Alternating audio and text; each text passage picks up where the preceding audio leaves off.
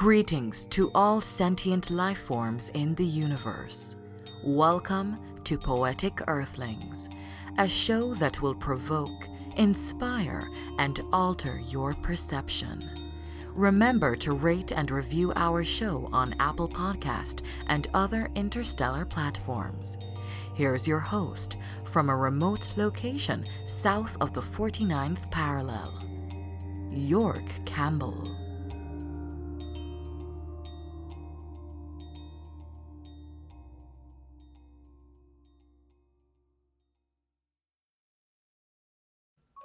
I had one measly can of tuna, so I went to the express lane that read 10 items or less. The lady in front of me thought the rule did not apply to her as she unloaded her cart with an extra five items. I wanted to tell her something, but I'm too Canadian, so I swallowed the small act of injustice, paid for the overpriced can of tuna, and waited for the bus. A cigarette symbol with a red line in the middle was on the bus shelter. Same lady from the grocery store took out a fresh pack of camels, fished in her purse for a Rolling Stones lighter, and had the nerve to blow smoke circles. She's probably new to this country, or she may have a small mental disorder. Here I go again, making excuses for people. After minutes of breathing in her toxic fumes, the bus arrived. Lady flicked the cancer stick in the sewer. How classy. And bumped her way in front of the line. The vehicle was articulated, meaning it's almost the size of two buses. In the middle, it was held together by rubber and prayer. Say, for instance, if the bus detaches, sending one half to glory and the other to hell. Thankfully, God is not that arbitrary. Everything is predestined, but that possesses, well, other complications. The bus driver was dressed in blue jeans and a hockey jersey. But it's not Casual Friday. To complete the ensemble, he wore dark sunglasses even though it's an overcast sky.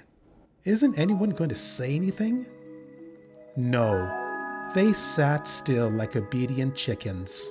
The driver could have a death wish, or I may be imagining all of this.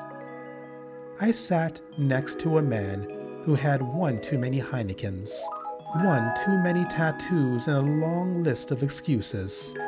If I had it my way, I would sit next to the hot girl with the curls. She's right over there.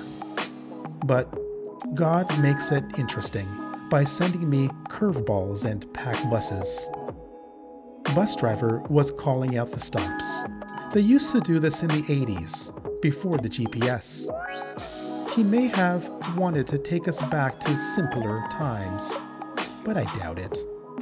More than likely, the GPS is broken such as every traveler on this bus, to the drunk resting on my shoulder, to the defiant shopper from the express lane. Bunch of heathens. They all need a shot of the gospel. But who am I to judge? The hot girl with the curls looks perfect. I'm sure I could find some dirt. Even the Mona Lisa has flaws. We are all collections of God's reflections. But we are tarnished and broken, weighed down by sin and misdirection. Beauty is covered in jars of clay. Drunk dude fell asleep on my shoulder. What's his story? Did he plan to drink himself silly?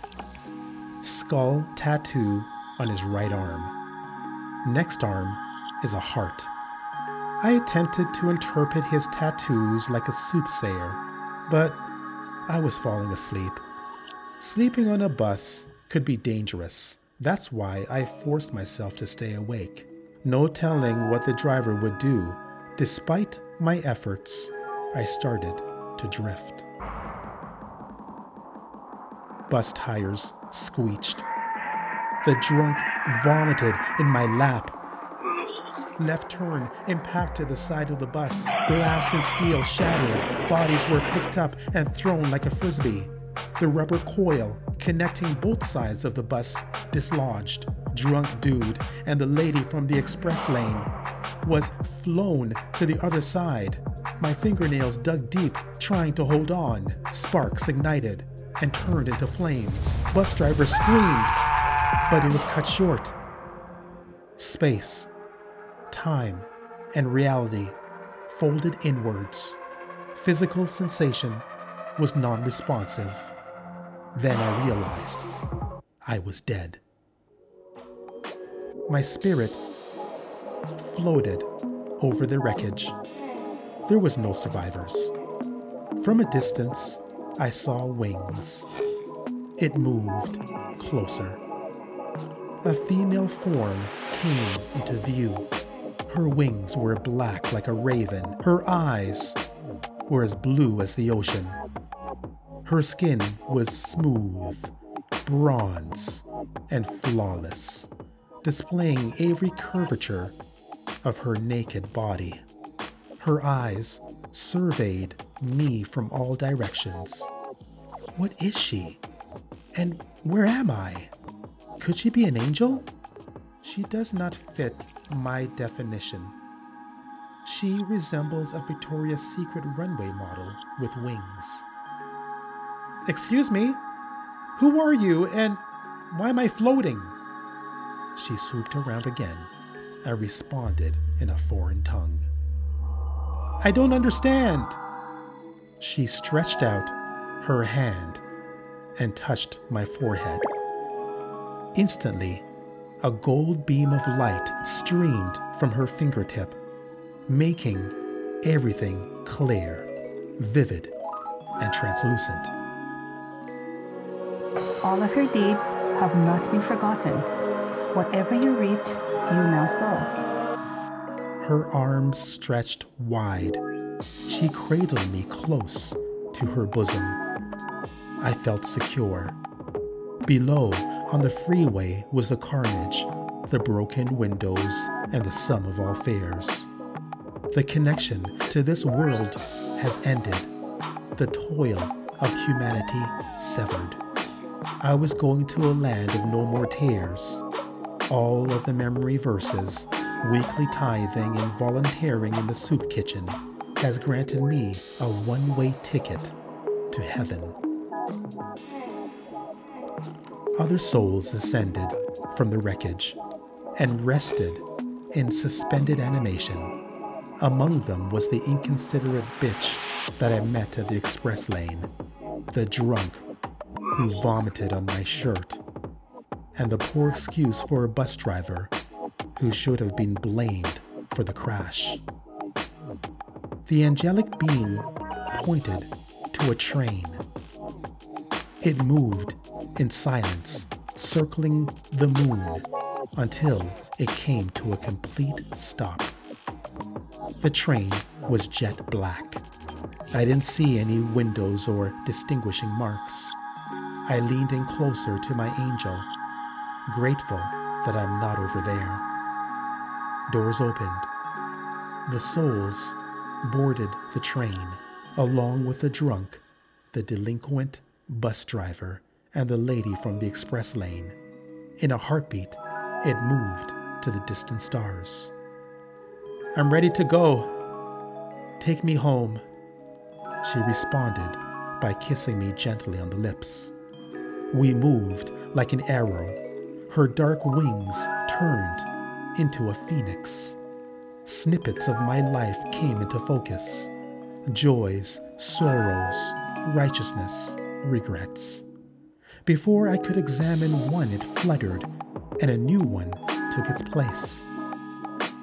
As far as I could see, my good deeds outweighed the bad. I have never been drunk, never smuggled too many items in the express lane. I always volunteered my time in the soup kitchen Oh, yeah, I already mentioned that. While others were getting busy at the club, I was in the front seat of God's house, singing hallelujahs, listening to Joel Osteen's sermons, getting lost in his book, Your Best Life Now. All of your deeds have not been forgotten.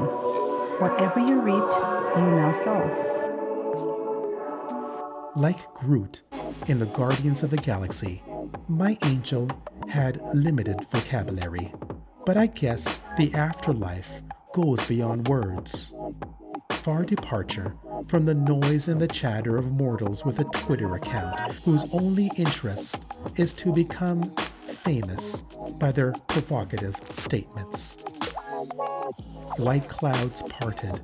Below was a city on a hill, mansions made of gemstones, a glass river intersecting. This was perfection. Instead of landing, she continued to fly. When was she going to slow down? The dark, windowless train from earlier moved ahead of us and landed at a station. The bus driver, the drunk, the lady from the express lane was dressed in white with a crown of diamonds on their heads. Why are they here? She paused, gently flapped her wings, and surveyed the question. Her mystic eyes peered into mine as if she were searching for something or someone. All of your deeds have not been forgotten. Whatever you reaped, you now sow. Her tone was softer. A small tear rolled down the side of her beautiful face.